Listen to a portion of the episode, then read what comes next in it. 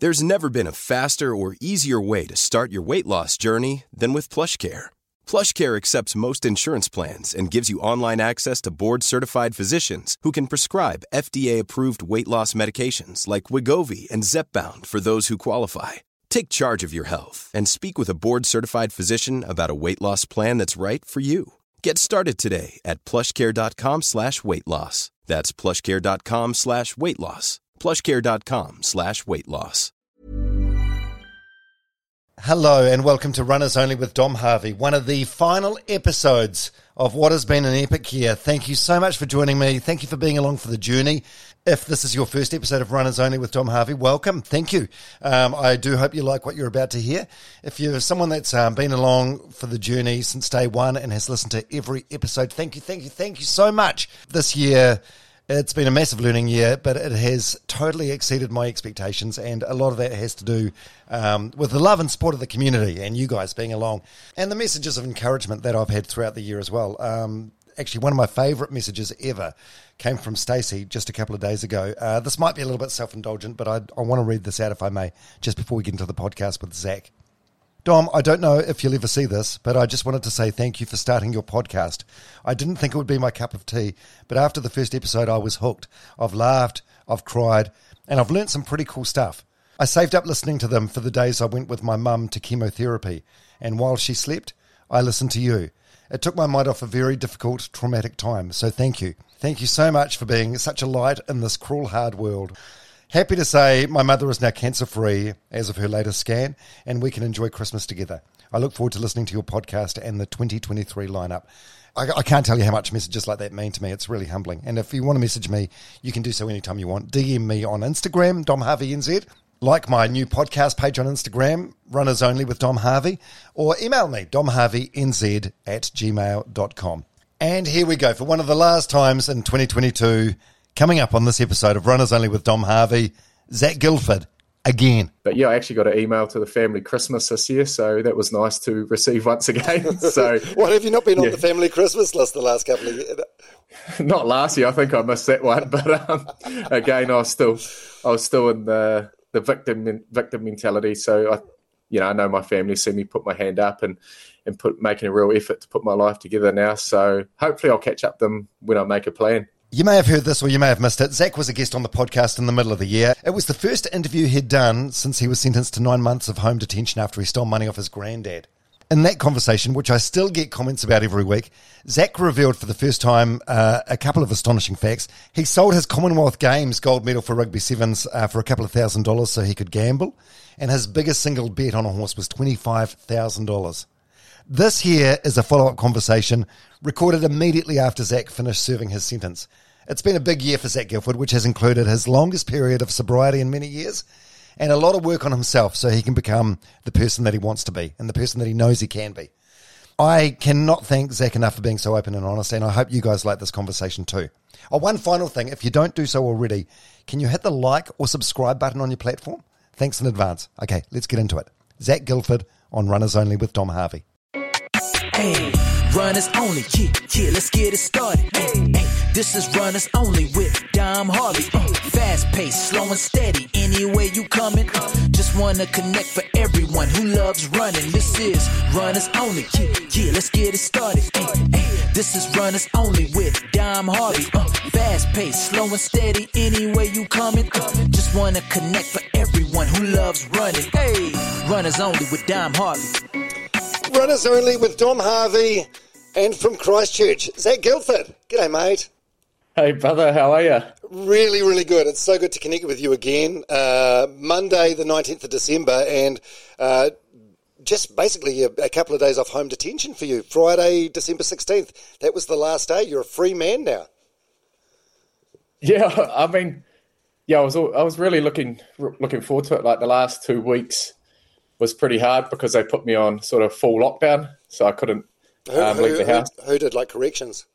Yeah, corrections. I was late home from a from a, a, cricket game, forty five minutes late. So they sort of, I think it was a, a test from uh, their point of view, and it was a test because um, you know I started to get a good bit of balance in my life, and then uh, yeah, the last two weeks were really challenging. I wasn't allowed out um, at all, really, but um, I guess that's part of the punishment. So I accepted that, just, and um, yeah, managed to get through the sentence. But not a lot has changed really. You, you, um, you, seem you seem a little bit frustrated by that. Were they being were they being a little bit petty, maybe?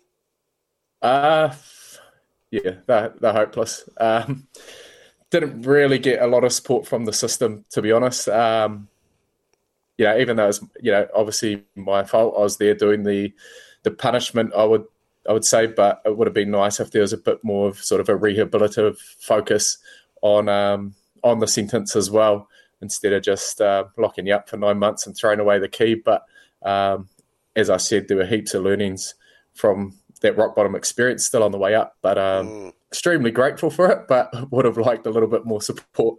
Yeah, yeah. You, you and I have been in touch on a regular basis this year, and I know, I know you've done a lot of work, but um, it's all come from within, really, hasn't it?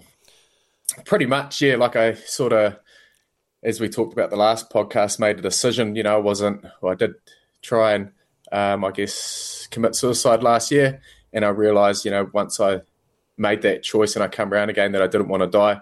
So the the options were to sort of either hide under a rock for the rest of my life or use the tools I'd learned over time and um, sort of try and put to bed a few addictions I'd struggled with over time. And um, yeah, it was a fucking hard nine months to tell you the truth, but um, glad I'm at the end of it now, and glad that I've got a bit more freedom. Um, yeah, I, yeah, I, wanted to um, I wanted to ask you about that because um, yeah, a lot of people, especially if you listen to I don't know like Newstalk ZB, a lot of people when they talk about home detention, this is people that haven't been on it, they talk about how it's basically just a, like a cushy a cushy punishment. You know, you're sitting at home, you're watching Netflix. Um, why was it tough? What's tough about it?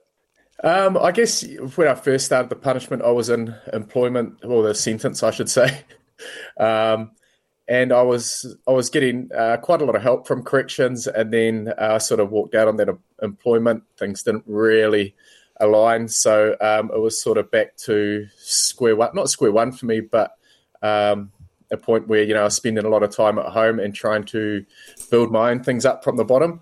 Um, so it was a lengthy process and a test of patience, and I don't have a lot of patience at the best of times. So I'm pretty proud of myself for actually sitting in that struggle and getting through it and not losing the plot and ending up with um, you know a breach or a harsher sentence. But yeah, I guess things like you know not being able to see a psychologist through the probation system because I wasn't deemed um, what's the word at risk enough or dangerous enough.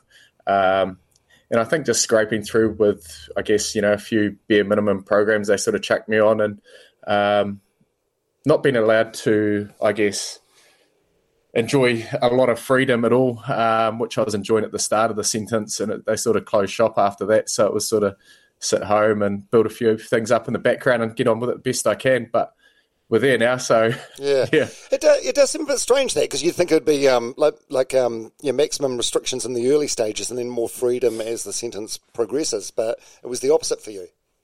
Yeah, yeah, pretty much. So, like, I was out, you know, within the first month or two, getting a lot of balance into my life. I was allowed to go to the gym. I was allowed to get out and play golf. And then, as I said, they sort of shut up shop a little bit. So, um, nice dog, Dom. Those were some of my um, those are some of my harshest learnings because um, I'm not one that's that patient. Um, so that's been a big learning, and I'm not one that um, likes to be told what to do. So I sort of had to drop a lot of the ego there and realize that uh, I wasn't in power here. So I need to shut up and get, you know, do my best to get on with it and listen to the instructions that are being put in front of me. Yeah. So, so the bracelet, um, the home detention bracelet came off on um, Friday afternoon. Um, how, how does it feel after that? Is it, is it strange? Is it scary? Is it liberating? Like, what do you, what do you do? Yeah, it was weird. So I um, got the bracelet taken off and then we went, um, a few of us, a few of the boys that are working for me and a few close mates went over to the beach and had a bit of a swim and stuff like that. And then, um, yeah, the boys were going about their usual Friday night, and I sort of come home with one other close mate, and um, we went and got a feed. But I don't know, there was a bit of anxiety floating around. I didn't, um, I didn't want to go into the mall or go to any big places, so we sort of come home, had a feed, on the Friday night, and then I was in bed by nine. well, for what it's worth, mate, in the middle of December, not many people do want to go to the mall. It's a terrifying place. yeah. And what was I the? Was freaking out. What do you think? This might be a, a tough question to just answer simply, but um, what were the biggest learnings about yourself on home detention? Um, definitely one of patience. um, when I spoke to you last time, you know, I was fresh into my, I guess, recovery journey. Um, so I was sort of riding that pink cloud. But then when a few challenges got put in front of me, you know, like the you know the employment thing and having to rebuild again in terms of finding new employment and stuff, um, that was when the real tests began. Um, so you know, I started playing a few stories through my own head. You know, is this is this really worth it? I'm not where I want to be now, but um, yeah, I guess having sat in that struggle for once instead of trying to find um, ulterior ways to get out of it, like addiction, there were a lot of learnings there for me. Um, yeah. A lot, yeah. I wouldn't. I'd, I'd never sit in sit in um, sit in the struggle and especially for the you know the few months I had to there. So um, that was the biggest one for me is just sitting in discomfort and, and learning from it. Yeah, so your um, your sobriety. So you, have been off um, your drugs, alcohol, gambling. Your three biggest vices since March this year.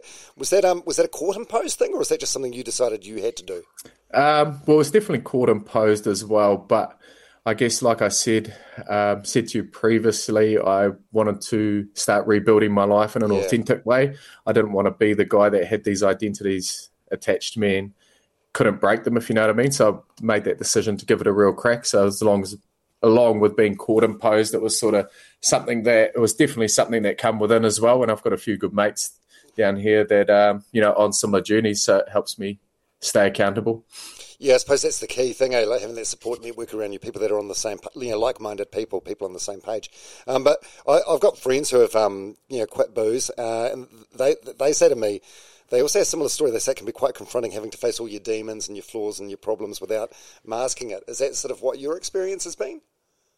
Yeah, yeah, definitely. Like, there's no um, putting that plaster on. I guess for me, you know, I went to cricket a few weeks ago, and um, it was the first time I've been to cricket without having a beer, and that that seemed really foreign. But you know, the game I played on the weekend, um, I guess going that second time not having a beer becomes a lot more normal, if you know what I mean. But um, you know, gambling was a massive one for me when I had when I faced adversity or struggles. That was sort of my safe space was to you know go and just um, put the mask on and get away from everything, go into a world that um, where you feel safe and you can't be disturbed. But that was my false sense of safety. So I'm slowly growing further apart from that identity, which is nice. Yeah, and are you enjoying the sober life?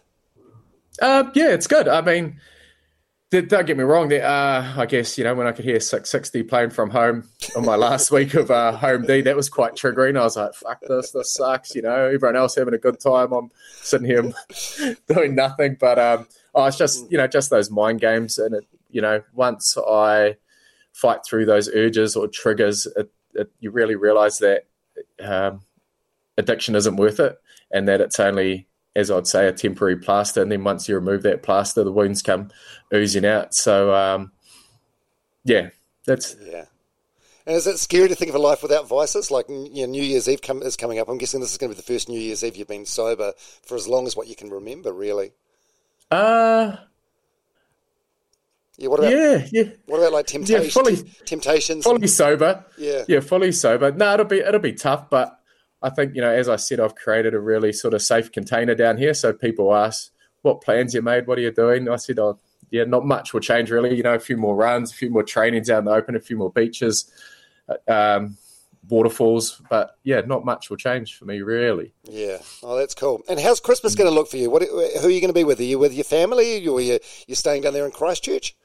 Um, I haven't even made any plans. Like, yeah, it's, it's, um, probably just stay down here, Dom, and then head up north and catch up with a few people in sort of late December and stuff. But I'm just playing it day by day at the moment, just getting through each day and um, seeing what each day brings. So yeah, as a yeah, not too many plans to be honest. Yeah, oh, that's good. And and you, are um, next year's looking busy for you. You're um you you've got a coaching job uh, with the Woodend Rugby Club.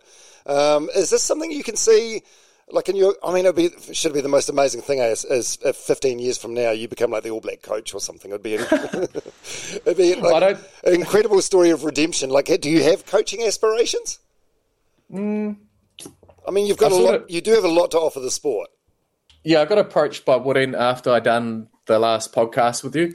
Um, so they're great people. So I sort of said, yeah, I'll coach and yeah, I'll play as well. So um, I've definitely committed to a lot heading into next year, but something that I'm excited about. Um, it sort of pulls me out of my comfort zone and puts me into something that's going to test me. and that's where I find that I grow. Um, I don't have any aspirations to be the All Blacks coach. That looks hard enough as it is at the moment. But um, oh, we'll see how we go. You know, if I can relate to the players well, and that transfers through through I don't know leadership or my coaching skills, and that's cool. But I'm sort of stepping into a bit of the unknown as well, I guess. Yeah. Now, yeah, what was the story with Woodend? There was a bit of backlash there when that was announced, right? I remember reading about this, and there were, there, what was the scandal with that? Yeah. So uh, they sort of have had a few years of, of struggling towards the bottom of the ladder. And I think what happened is they just said, oh, Zac's going to be coach, like it or leave it, sort of thing. And then um, a, a, few board members, I think, left. Um, but since then, you know, we've had um, we've started our preseason. We've had um, a pretty honest AGM um, that was interesting to be part of, and the club's heading in the right direction. So if there are any players out there that that want to uh, that want to, I guess, spread their wings and come and play for us, we we will do with uh, any help that we can get. Yeah, how, how does um yeah how, how does that make you feel like the backlash with the board members and stuff? I mean, does it um is there a part of you that can understand it, or does it sort of like hurt your feelings? It's like you, you, you know, it's like you, you make a mis- you make a mistake, or you make several mistakes, and then you pay the price, and you try and move on with your life. But there's always going to be, I feel like that element of society that's going to try and, you know, refuse you the right to redemption. Yeah, I guess for me, it's like a bit of a mixture of emotions. You know, you get that hurt in a child that thinks, oh, it's not this sucks. You know, yeah. I, I, feel like shit. But then um, I have to put my hand up and take responsibility and realize that I was the one that that have made that had made a few mistakes, especially over the last ten years, and struggled to break that cycle. So I can definitely see where they're they're coming from at the same time. So yeah, like anything, it's a bit of a roller coaster of emotions. You're like, oh these guys don't like me. Oh, I'm shit. Blah blah. But then, yeah, I guess once you get out of that victim mentality and put put my hand up, it, can, I can sort of make a bit more peace with it. Yeah, yeah, and I, I suppose um, yeah, the more daylight you can put between uh, your mistakes and where you are now as a person, like the less it'll get over time. But I suppose that's the thing; it's just time, right? Yeah, exactly. It's confidence, time, doing the right thing, um, surrounding myself with the right people. And it's a pretty simple plan, you know. It's not to go back to the stuff that, that eventually ruined my life and you know nearly brought me to suicide. So um, it's a simple plan, but it can be a tricky one as well in the mind of an addict. Yeah. Yeah, mentally, you're, you're mostly a good place now. I know the last couple of weeks in, on home detention were rough for you, but it's more good days than bad days? Um, yeah, more good days than bad days at the moment. Like, don't get me wrong, you know, I still struggle, get stuck in my own head.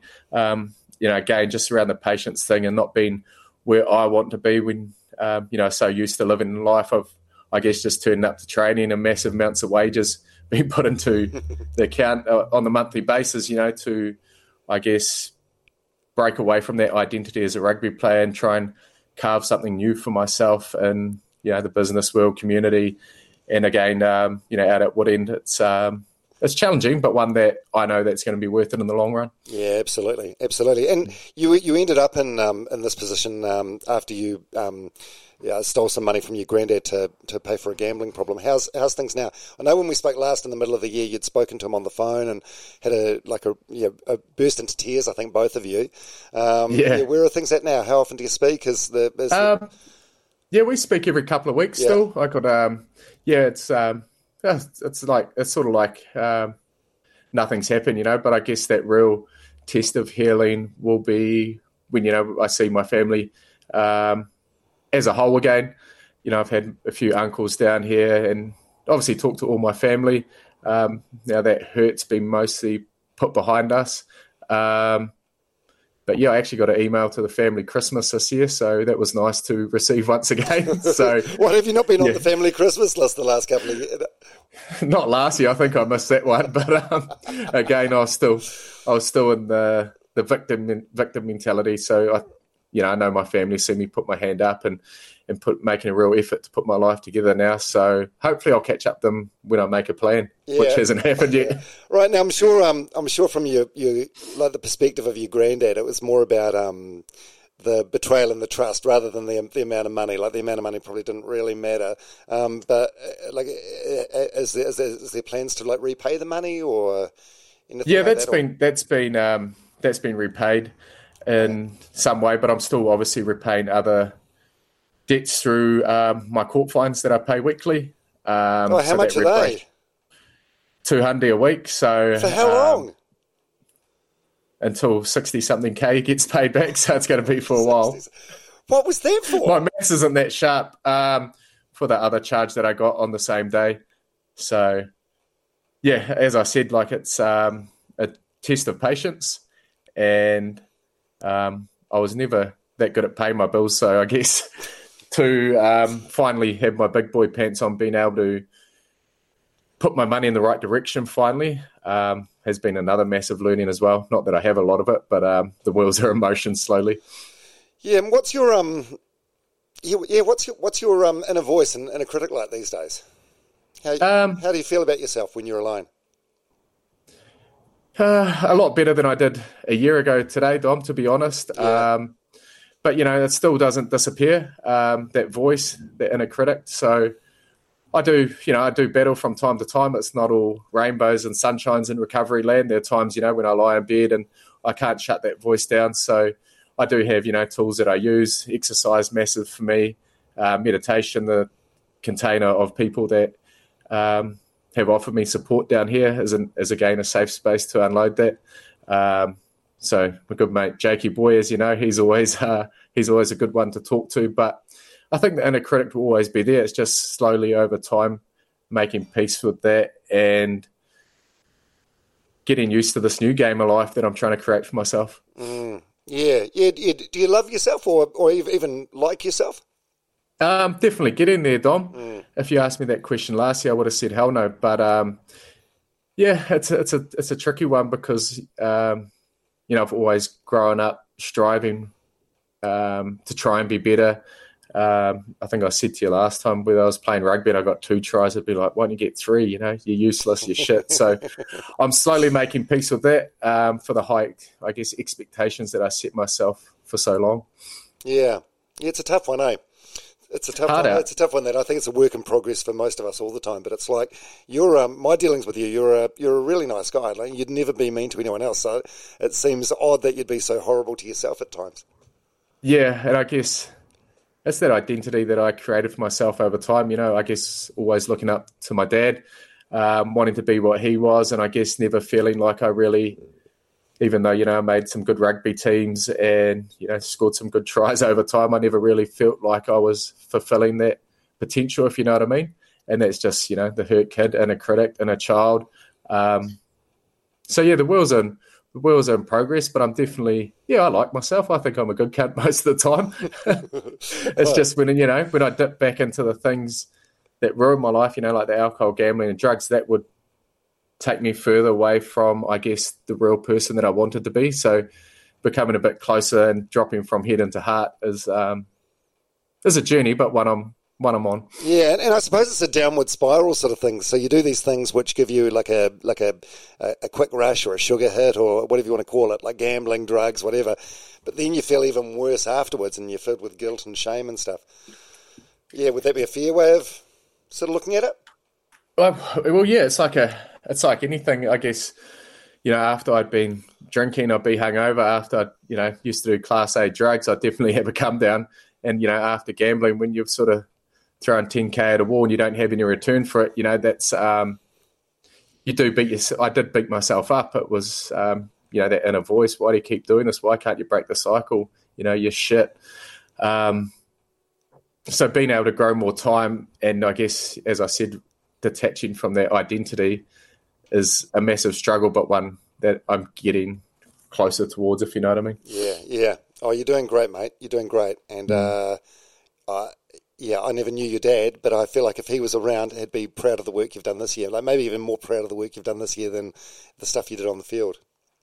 Yeah, thanks, brother. It's yeah, as I said, it's yeah. Oh, this is way harder than anything that you have to do on the field. You know, um, for me, it's quite easy to get fit and then to get into shape for rugby, but to stay on top of your mental health and addictions, and then you know, I guess putting other people's perception to the side is um, a lot harder than an 80 minute game of rugby.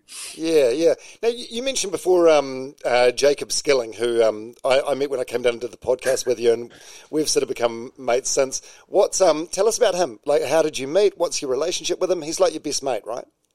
Yeah, he's like best mate. I guess yeah, I guess I, the only guy I had a bromance with in this adult life is Izzy Dagg, and we sort of did everything together because um, you know two boys from the Hawke's Bay and lived up the road from each other, similar age, made professional scene at the same time. And I guess yeah, bumping into Jake in my thirties and realizing you know that there's another brother like myself on the same journey um, of sobriety and someone that needs a mate like I do as well has been pretty special. I mean, we're from two different walks of life. He's um, he's actually come from a harsher upbringing than I have, and was dealt a pretty rough hand. Um, grew up around drugs, violence, all that sort of shit, um, sexual harm, etc., etc. And he's he's an inspiration for where he is today. You know, two and a half years off drugs and alcohol. Um, he did a seven, eight year lag as well. So um, you know, I've had a I've had a pretty good life compared to him. So, you know, to be able to see another brother doing that too gives me inspiration. And you know, if there are moments where I doubt myself, um, he soon brings me back into line through either through either human humor or um, his crook chat. Yeah, how, he does have very crook chat. Um, yeah, how did your paths cross, you two?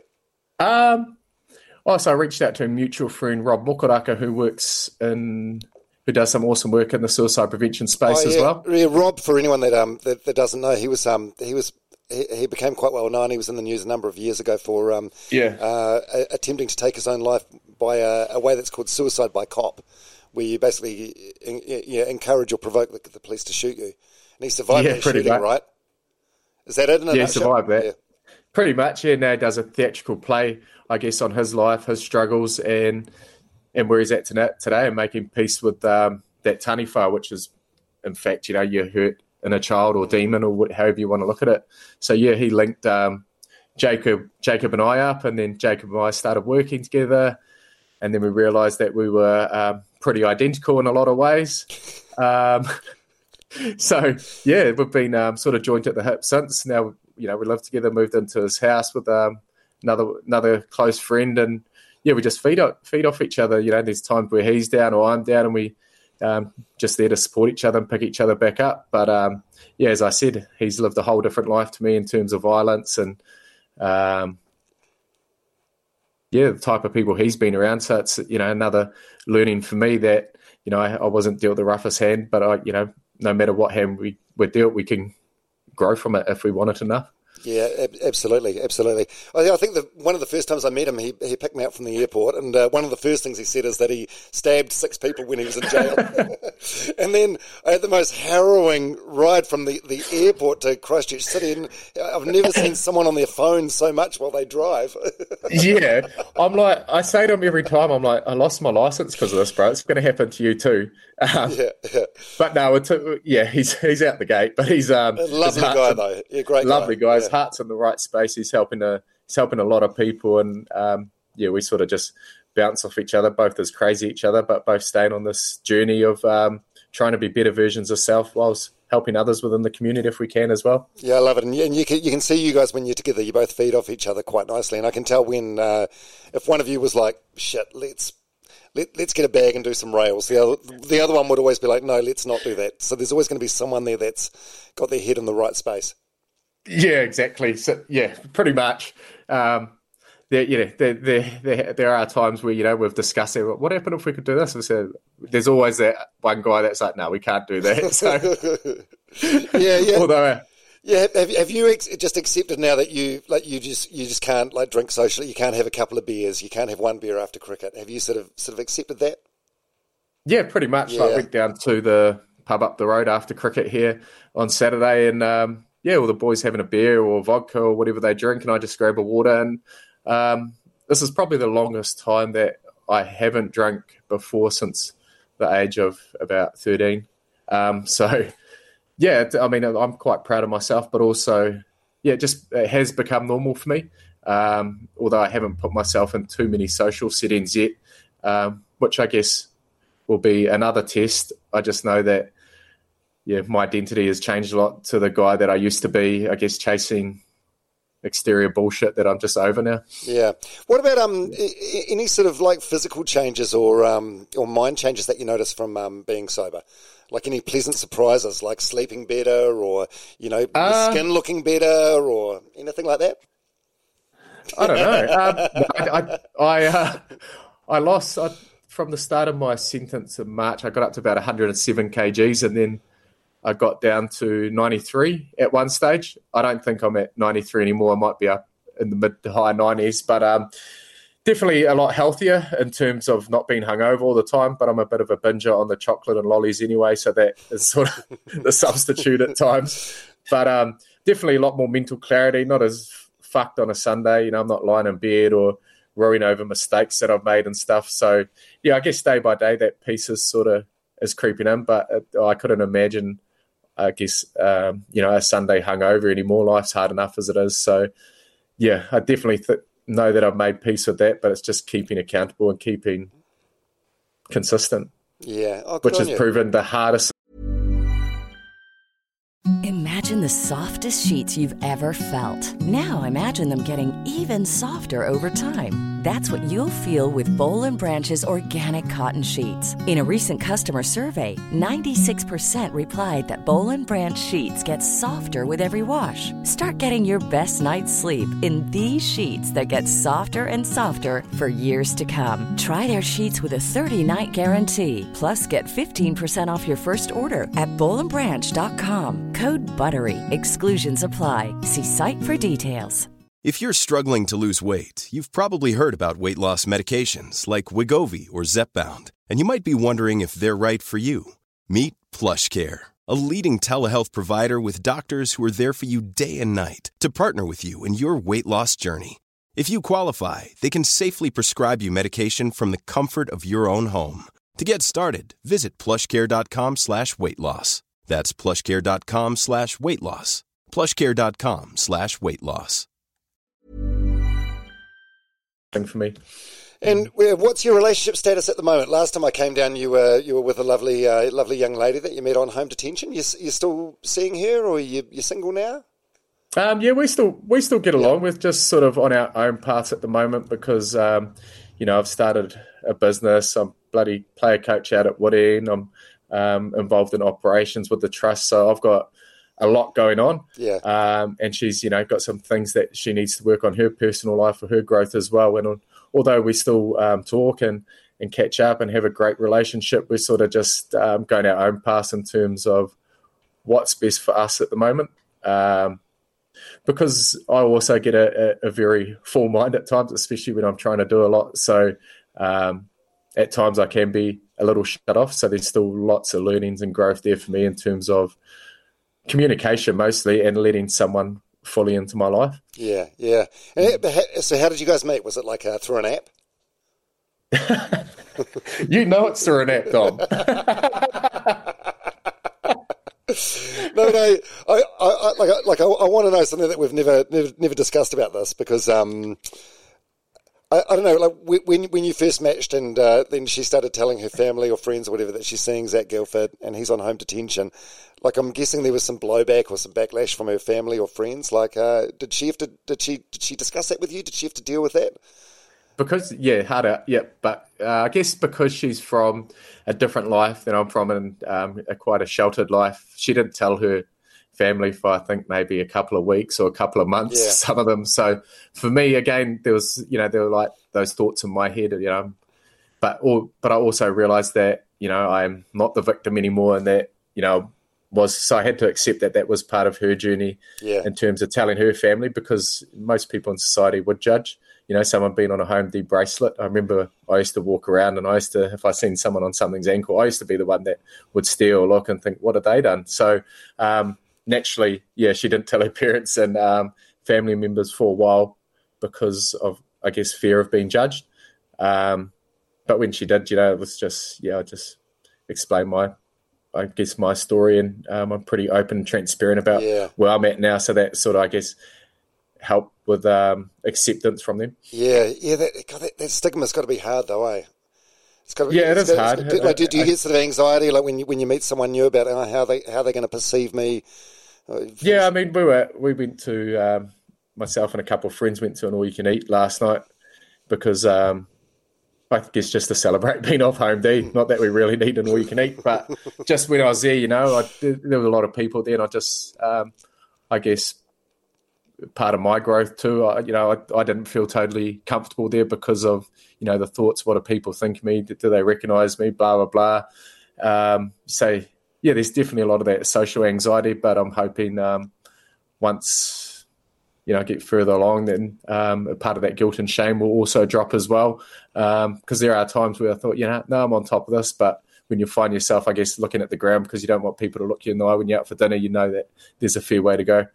You cause I'm, I'm guessing um, whenever people come up to you, it's always nice. Like no one's ever going to come up to you and say anything, uh, you know, nasty to your face. But can you sort of sense where groups of people are like whispering or perhaps talking about you? Um, I try not to because yeah. that'd be a bit of paranoia creeping in. But yeah, yeah, yeah. no, but you, can, sort of, you know what I mean. You can sort of vibe it. I, I, think when yeah, yeah, yeah. Like you, you can tell when people look at you when you recognise and stuff. And if some people come up and say say hi, then I'm you know more than happy to talk to them and stuff. But as I said, well, you know, as you said, you don't really get people come up and um, write the messages that they would on a on a Facebook um, thread or something like that. You know, 100%. because yeah, because people are keyboard warriors and they won't come up and say that to your face. Um, well, very seldom anyway. And if they did, I'd, you know, I'd quite happily take it on the chin and appreciate their feedback whilst trying to keep a cool head. yeah, yeah, yeah. What would you say? Say, say you're say you're at the um the, the, the buffet last night. You know, getting as much um pork on your plate as you can, and someone comes up to you and says, "Oh, you're a you know, you're a yeah leopard can't change their spots. You know, you're no good, and you're never going to be anything." Like, how how would you react to that if someone said that to your face? Um, I'd have to drop a lot of my ego and I guess pride at the time and switch from, um, you know, that victim mindset to owning my stuff and and just say, look, I have made a lot, a lot of mistakes over time. Um, but again, that doesn't really happen in real life. It only happens over the computer yeah, or Facebook yeah. or, you know, where people try and have a go and then they finally block you because they don't want to tell it to your face in real person.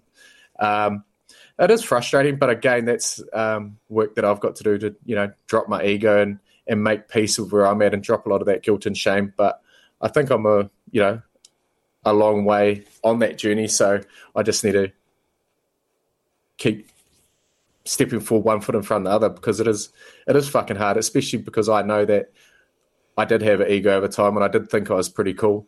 Um, yeah, so again, it's all part of that removal, removal, removal of the false identities that I've attached over time. Yeah, I, I had um, you know, Dr. Paul Wood, eh? Yeah, Jack knows a bit, a lot more about a right. story than I do, but um, yeah. yeah. So I had uh, Dr. Paul Wood on the podcast a few weeks ago. He um, he's uh, um, he's got a few degrees now. He's written a couple of books. He's a motivational speaker. Um, but when he was 18, he murdered his drug dealer and spent his entire 20s in jail.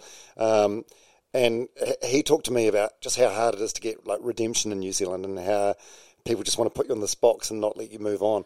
Um, yeah, hopefully that's not going to be the same experience. I mean, what you've done is very different to what he's done. Um, mm. But yeah, hopefully people can allow you to prove yourself and um, you know reset and move forward. Yeah, I hope so. You know, there's, I guess, in the social settings that I've been in at the moment, which have only been a few, um, you know, people have been nice, but yeah, it is a hard place to recover because we do set such high standards, not only for ourselves, but also for especially people that make it in the public arena, whether they be sportsmen or whoever the hell they are. Um, we expect them to stay at that level of excellence until they pretty much die, you know. But we know that's impossible um, because we're imperfect humans. So, yeah, the game of life is pretty tough in this country, especially when you're trying to um, come back from, I guess, rock bottom, suicidal thoughts, or the path I carved for myself over time. So trying to create that new one is one where you have to stay completely, I guess, centered, but also be a bit selfish in terms of in terms of putting myself out there again to the public and stuff like that. Even when you asked, I was like, "Oh shit, I don't know if I'm ready to do another podcast." But oh, really about, great... this, about this one today? Yeah, but you're a great man yourself. So I guess, um, yeah, I mean, the first podcast I did with you, when people ask about the gambling, they're like, how do you do it? And I'm like, the only way to get over a gambling addiction is to is to talk, but also to talk to those people that are close to you because secrets make you sick and that's all gambling is it's one big secret so the best thing that i did was to do that first podcast you because it held me accountable to a wider group and a wider network and it sort of it definitely got my, I guess, momentum up in terms of that accountability. Yeah, I'm, I'm so pleased you did, and you were you were so. Um, yeah, for anyone that didn't hear that podcast, it was like maybe back in June or July, and you were so honest, and you, you talked about a lot of stuff like um, selling your World Cup medal for a couple of grand, and having twenty five thousand dollar bets on horse races and stuff like that. and I remember you you messaged me afterwards the week the week or so after it came out, and uh, it was a real nice message. You said um, I think it was like your mum or some other people had messaged you saying they heard it, and it gave them a new sort of appreciation or understanding about how you ticked. Yeah, which is really and cool. I, yeah, and I'm still getting to learn, I guess, how I actually tick myself as well. Um, you know, for so long, that identity of a, of a rugby player, my life was sort of created for me. All I had to do was put on my boots, run out there, train, and, and play rugby. But apart from that, you know, my days were put together. Um, a lot of our food plans were put together. Um, so being able to, I guess, yeah, as I said, carve this new path for myself that doesn't have a lot of rugby attached to it has been, um, yeah, pretty challenging, but one, one that's worth it because I get to do it for myself and it's not, you know, done by other people. So it's um, a lot of hard work, but yeah. So you're involved. Um, you're involved now in, um, in a trust called the uh, the Broken Movement Trust with um, Jacob Skilling, who we mentioned before. What's the um, what's the gist of that trust for anyone that doesn't know about it? Um, so the gist of it is really just to help people who I guess have suffered or are or are suffering um, from mental health addiction, um, whatever it might look like. Uh, I guess our our passion from it is driven from our own experiences. So obviously, Jake spending a long leg in prison, having to turn his life around, and me living in an addiction for so long, and um, making the ch- choice to to change mine. So we're trying to get a few programs up and going into 2023, which um, which help people learn tools that we need in this day and age to, I guess, survive away from uh, tools that we've used in the past that no longer serve us, like violence, like addiction, um, sex, whatever it might be. So we run these programs in the Wairarapa when I was involved in suicide prevention. So um, we have got the wheels moving, and hopefully we will get a few of those underway early into 2023 to help our, our men who women and um, children who do struggle with trauma, whether that be historical or present. A big thing we talked about is, you know, used to be able to go to the na- everyone knew their neighbour and used to be able to go to their neighbour if you needed a cup of flour, a cup of sugar. And I think a big thing that's been removed from part of our life are the community events and the wholesomeness that we used to have within our communities and I don't know whether it's um, technology or you know we just get so caught up in our own little world that it's either that it's only our screen or what's in front of us that matters. That you know we don't have the community events anymore. That you know were so wholesome, and that's how we got to new get. That's how we got to know who was in our community and who we could trust and what we could do. But I just think you know there's so many short term pleasures that we can enjoy now, whether that be alcohol, drugs, Uber Eats. You, we can pretty much get everything on our doorstep. So um, we're going to endeavour to recreate the, that, that, community connection. stuff. So yeah. yeah. that connection to, yeah. to self, but also to a wider network. Yeah, I think I think a lot of us realised during uh, the the various lockdowns over the last couple of years just how important that is and how much you miss it when it's not there. Eh? Oh, 100 percent. Yeah, yeah. You know, you can't even. Well, I mean, you used to walk past someone or run past someone and say good day to everyone you, you ran past, but now so you know we're either looking at our phones or looking at the ground because we don't want to look the other person in the eye, and it's just yeah, total loss of connection mm. over the years. Yeah, and how's um I, I've seen on your Instagram stories you um you go to church a lot of the weekends now. What's um what role is faith playing in your life? What what, what were you religious before before you hit rock bottom, or is this a yeah? Yep. I grew up um, always believing in God. So every time I sort of read out for a game, or, or you know, every time before I go to bed, I'd say a prayer. I grew up in um, sort of a, a, Catholic upbringing. Um, so it's a little bit different to the church I go to down here, which is more Christian faith. Um, and again, it's just, uh, you know, I wouldn't say um, I'm a Bible basher or I force it on anyone, but it's just, for me, it's just another safe space where I can grow and I guess let my guard down and um, find some peace, really. Um, yeah. Yeah. Do you think it's going to continue being part of your life? Yeah, definitely. Yeah, yeah, yeah, yeah, I think so. You know, I've met some really good people through the church. Um, and as I said, you know, it's a space for me where I can go on Sunday and, and totally switch off and I guess um, wash away what's happened during the week and, and, start fresh for the upcoming week.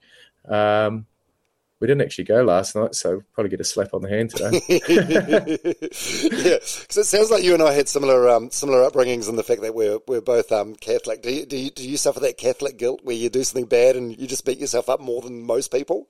Yeah, harder. it's an actual fuck. It's an actual thing. Eh? That's why we've got to run like ten or twenty k to get over it. oh God, tell me about it. And and what about what about work? You mentioned something before about being in business now. What are you What are you doing?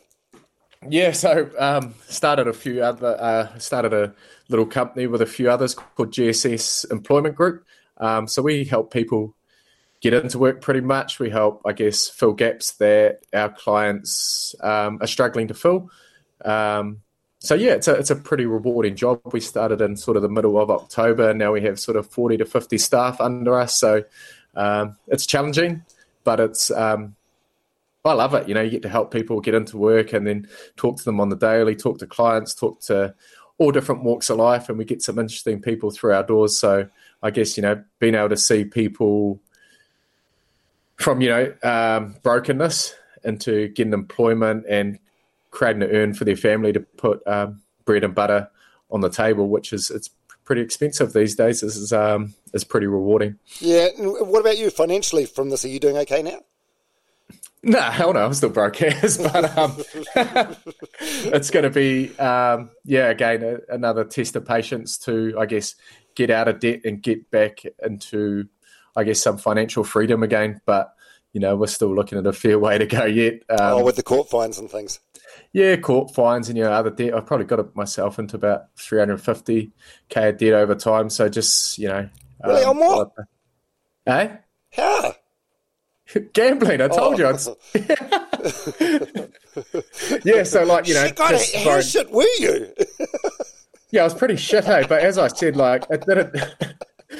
it didn't matter whether I won a million or two million dollars. It was yeah, never going to be enough, yeah. you know, because it was never enough. You know, one bag was never enough. Two bags never enough. You know, hundred thousand was never enough. So it was just.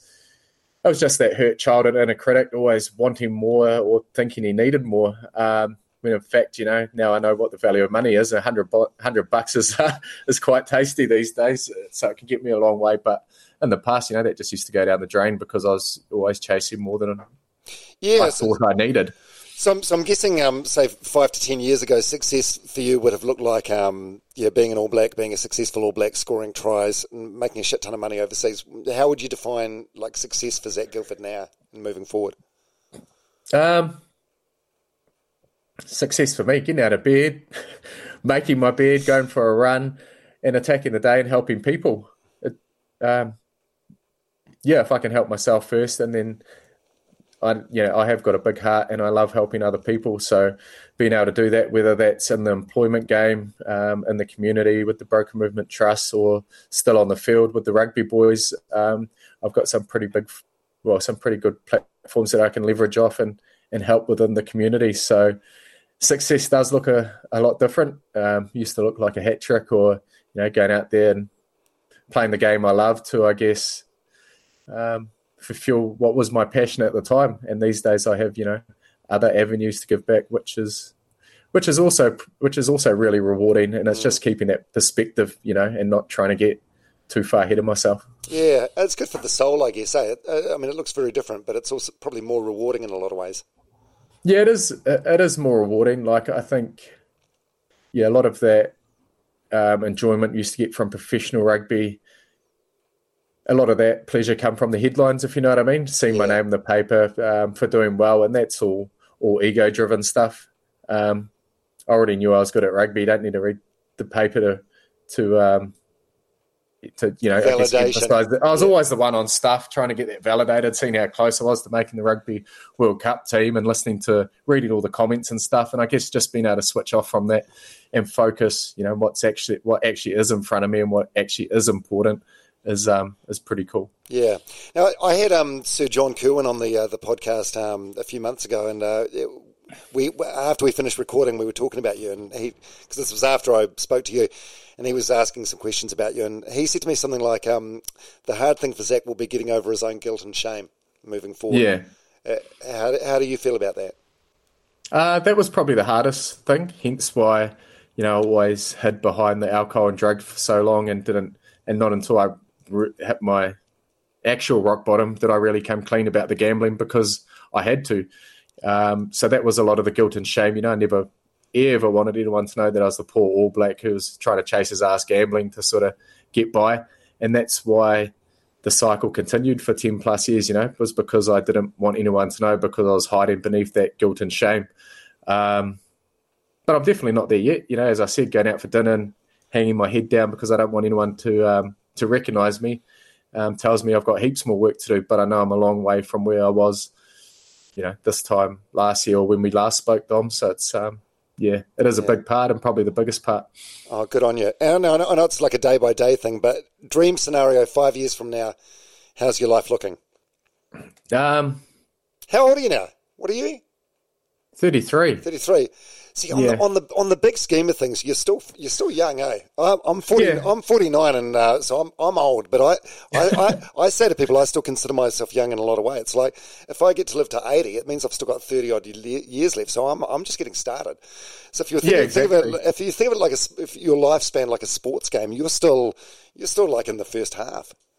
Yeah, and that's what I got to keep reminding myself um, because going through my twenties, you know, I'm like always remember thinking, fuck, I've dug a big hole here. I'm not going to be able to get out of it. The only way I'm going to be able to get out of it is by gambling more or just, you know, by getting out of it with a big win. And that that was sort of how I viewed myself my whole way through my 20s. And then when I come to my 30s, I didn't have another contract to pick up because I'd fucked everything up. So I guess being able to keep that big term picture alive and not getting caught up in the moment um, with impatience will be massive for me because, as you said, I still have a long way to go. I'm only in the first yes. half. Oh, the mate. first, the first, well, probably a bit out of the first third now. I don't know if I'm going to live to 100. 10 minutes left in the first half.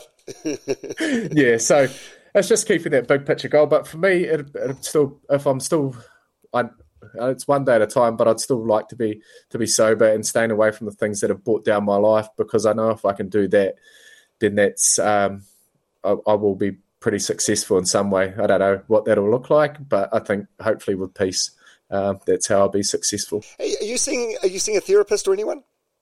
Um, not at the moment. No, you have done um, Yeah. Yeah, I have done. Um, but yeah, as I said, you know, probation uh, didn't have the capabilities to help me see a therapist. I'm obviously chipping away at a fair bit of um, personal stuff to help get a f- little bit of financial freedom again one day. So um, yeah, I can't afford it at the moment, yeah. pretty much. But, um, well, that's, I, I, I, was seeing a, I was seeing a, um, a therapist for my gambling, but I've sort of clocked that program for now. So, um, yeah, that finished about three or four weeks ago. Yeah, that's the hard thing about therapy. I think there's a lot of people that could get a lot of good out of it, but um, the cost can be quite prohibitive for a lot of people.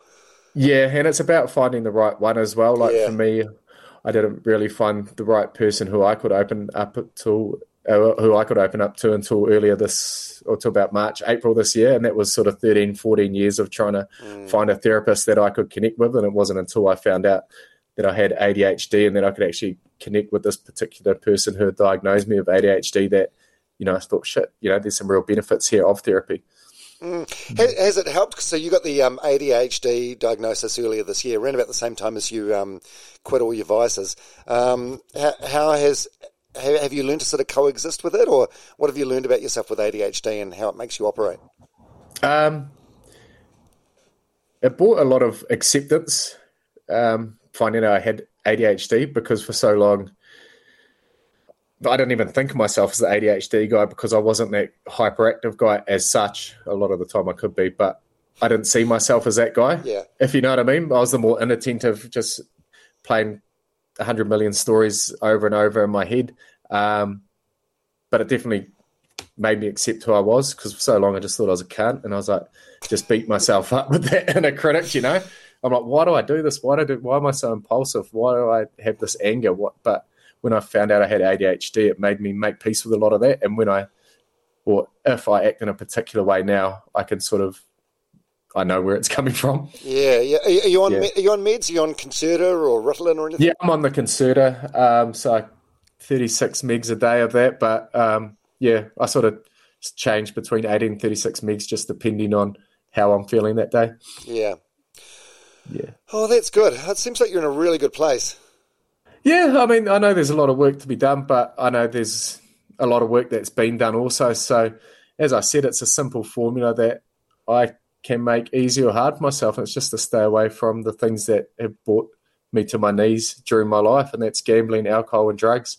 Um, and if I can stay away from those, along with you know helping people within the community, then I'm fulfilling my purpose. But yeah, yeah, good on you. Oh, you, you mentioned before, like the, your financial black hole. Who, like, who do you, who do you owe the 250, 300,000 or whatever? Who do you owe that to? Uh, who do I not? well, you don't owe me anything. not yet. no, no, I'm joking. No, I guess. I'll edit um, that out. no, just financial institutions over times, you know, friends, family. Um, yeah, as I said, it was 10 years of just thinking that I could work myself out of a rabbit hole that I never could. So um, to slowly be doing that now, inch by inch, is again a massive test of patience. But I know there's just no other way. Yeah, shit, that's a stressful way to live your life. Yeah, it sucked, and it did suck for a long time, but it's slowly getting easier. Yeah, yeah. You, you seem like you're um you seem right now like it's just I know we're in different locations and I'm just looking at you on my screen, but um you seem you, you seem peaceful. It seems like you got a like yeah, fair, fair amount of inner peace at the moment. Yeah, a fair amount of inner peace, and I guess just also having some perspective on life and knowing where I'm hopefully going for for a better way of putting it, if you know what I mean. So I've just made peace that I can't control what's going to happen in the future. I can't control what's happened in the past. All I can do is live in the now and try and put one foot in front of the other. And um, yeah, I mean, sometimes you know it's a, it's a complete bore to the life that I used to live, but I know that there's no finding peace down the down the rabbit hole that I was down previously. So um, yeah, this is it for now, and it's all good. Yeah, I love that um, that motto, and you've said it a couple of times um, about put, putting one foot in front of the other. It's like a, a, running metaphor as well. It's like when things get dark in a running race, you just yeah keep doing that, and you know eventually you'll make it to the finish line. Um, yeah, it, it is it is a good one. I think uh, like it could be daunting to you for you to think about like the next 40, 50, 60 years without any, I don't know, in inverted commas, fun. Um, but yeah. it's like if you just take it day by day, that's probably the only way to take it, right? Yeah, well, that was what I considered fun in my life for so long. So yeah, I'm not gonna um, I'm not gonna paint it like it's like it's easy to do. Pretty much flip your life on the head and change the whole script. Um, but it's something well worth doing, if you know what I mean, because no one deserves to live in, in, pain, whether it be in their own head or for something they're put through. So to be able to flip the script and and change and rewrite rewrite the narrative is, is something pretty powerful. And I respect anyone anyone that um, that is doing that currently or has done it. Yeah, no, good for you. You seem really in touch with who you are as a person now. Are you, are you quite emotional these days? Like, when was the last time you cried? Can you remember? Um, what is it? I, I cried on my dad's birthday, which was uh, mm. twelve days ago. So you know, I sat on the toilet in the morning, and then tears started coming out, and that never, I never used to cry, if you know what I mean. Um, and I don't try and cry these days, but you know, if it, I guess, be more in touch and removing a few identities and masks, it, it, does allow those emotions to flow a little bit more. Um, I would like to cry more at times, but I guess it's all part of the journey and um, and moving forward. But yeah, the tears definitely do come a little bit more now, which is I guess is is pleasing because I can feel again. Oh, that's that's really sad about your dad. Yeah, I don't think you can underestimate the um, yeah, the role his death at such a young age and also how it happened has, has played in the rest of your life. Yeah, yeah. I guess yeah, that was it was hectic. You know, lining up for a medal and then five minutes later seeing your dad dead in the stands. I'm, I was like shit, and I sort of made that decision subconsciously and sort of consciously. You know, when he passed away, I got I got angry and mad at the world. So I thought, you know, Dad's the only one that can tell me what to do. Now he's now he's not around. No cunt's going to tell me what to do. And excuse my French. I knew I, should, I shouldn't use that word, but that's how I felt at the time. If you know what I mean. Yeah, yeah. And being able to recognise that now is pretty pleasing as well because it shows that there's some growth and um, I am recognizing what's gone before me and, and the role that it played because yeah. it helps me make make peace with it. I guess. To, Yeah, to put it in a nutshell. Yeah, that's really cool. If he was if he was sitting with you now, what do you think he'd say about about who you are today? Um, you'd probably give me a pretty strong slap across the ears at first, but uh, I think you know also just to keep going, um, keep continuing on this path that I'm on, and keep striving to leave the bullshit behind.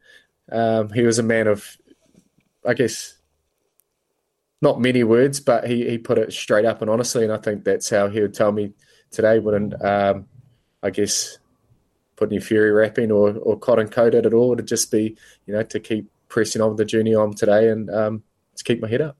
Yeah, I reckon I'd be proud of where you are today. Yeah, thank you, brother. L- last question: What would your what would your message be to anyone that's um, maybe like listening to this or watching this right now at their own uh, version of rock bottom? Like uh, maybe it's with addiction or gambling or whatever it happens to happens to be. What would your message be to those people? It'd be keep searching for the light because there are times where I couldn't see a lot of light and I just I felt like giving up.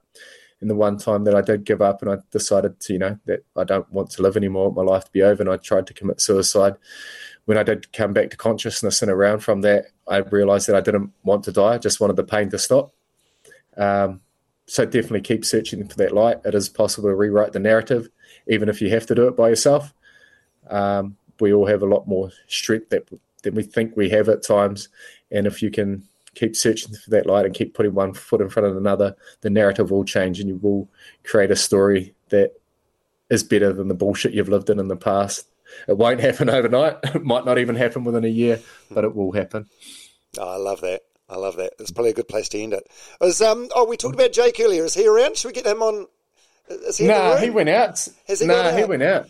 I was going to get him on screen so people could see who we're, we're talking about. But if anyone wants to Google him, he's um, there's a few stories online. Uh, Jacob Skilling, he's um, he's got a very checkered past, but he's done a lot of work, and I think he's a good he's a good. You, you guys are both good foils for each other. Yeah, the only time our ADHD did clash was when we were when we were um, no when we did clash. We we nearly had a fight once. So I'll let you in on that. The one time we nearly had a fight, and like a like, like a proper fist fight. Yeah, like a proper one because we both. Him. He's, he's like a twig. yeah, but he keeps. No, I don't. I don't know. He'd keep bouncing back. Eh? Right. Didn't matter right. how. Wouldn't matter how hard you hit him. He'd just keep bouncing back. So we're sort of talking a few business ideas and stuff, and he got a bit wound up, and I said, "Oh well, what are you going to do? You're going to stab me." he's, he, has got history. and, he, and I knew that was it for him, so he sort of hooked the fridge, and we sort of ended up face to face.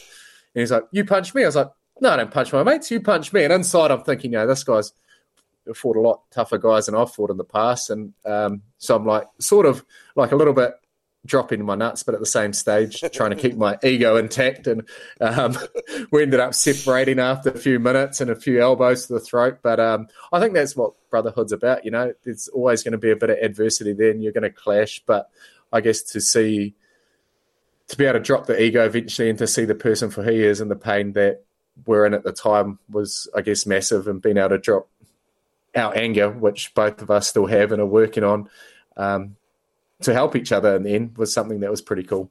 Yeah, yeah. But yeah, it's again, it's not all it's not all perfect relationships, friendships, everything. They all they all have their challenges. So um, to have a brother that you can get through that with is pretty special. He's lucky I would have given him a hiding anyway. I don't know. I saw you in a fight for life. Even Art Green gave you a hiding. yeah,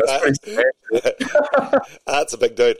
Um, all right. Hey, Zac, really good to catch up, man. I really appreciate your time. Um, thanks for being so open and transparent with your journey. Um, I'm pleased you're in a good place now. And yeah, it's something you've said a few times during this hour, you know, about putting one foot in front of the other, and I think it's a good motto. And uh, yeah, mate, I just wish you a very Merry Christmas, Happy 2023, and um, onwards and upwards, eh? Yeah, appreciate it, Dom. You're a good man, and um, appreciate you, brother. So thank you. Cheers, brother. See you. Thank Zac. you. Please, Dom. Thank you very much for making it all the way through this episode of Runners Only with Dom Harvey. A little bit of housekeeping, loose ends to tie up. If you don't already, please rate the show or leave a review if your platform allows. And if you don't do so already, please subscribe or follow to the podcast. Some stats I've heard suggest that about 70 or 80% of people that listen to podcasts don't actually subscribe or follow them. So it would be a huge help to me and to the growth of this podcast moving forward if you did that little thing. Also, um, if you have any guest suggestions for 2023 or any feedback for the podcast, please let me know. DomHarveyNZ at gmail.com is my email, or you can find me on Instagram, DomHarveyNZ. All right, thanks very much. See you next time on Runners Only. Normally, being a little extra can be a bit much, but when it comes to healthcare, it pays to be extra. And United Healthcare makes it easy with Health Protector Guard fixed indemnity insurance plans. Underwritten by Golden Rule Insurance Company, they supplement your primary plan, helping you manage out of pocket costs without the usual requirements and restrictions like deductibles and enrollment periods. So when it comes to covering your medical bills, you can feel good about being a little extra. Visit uh1.com to find the Health Protector Guard plan for you.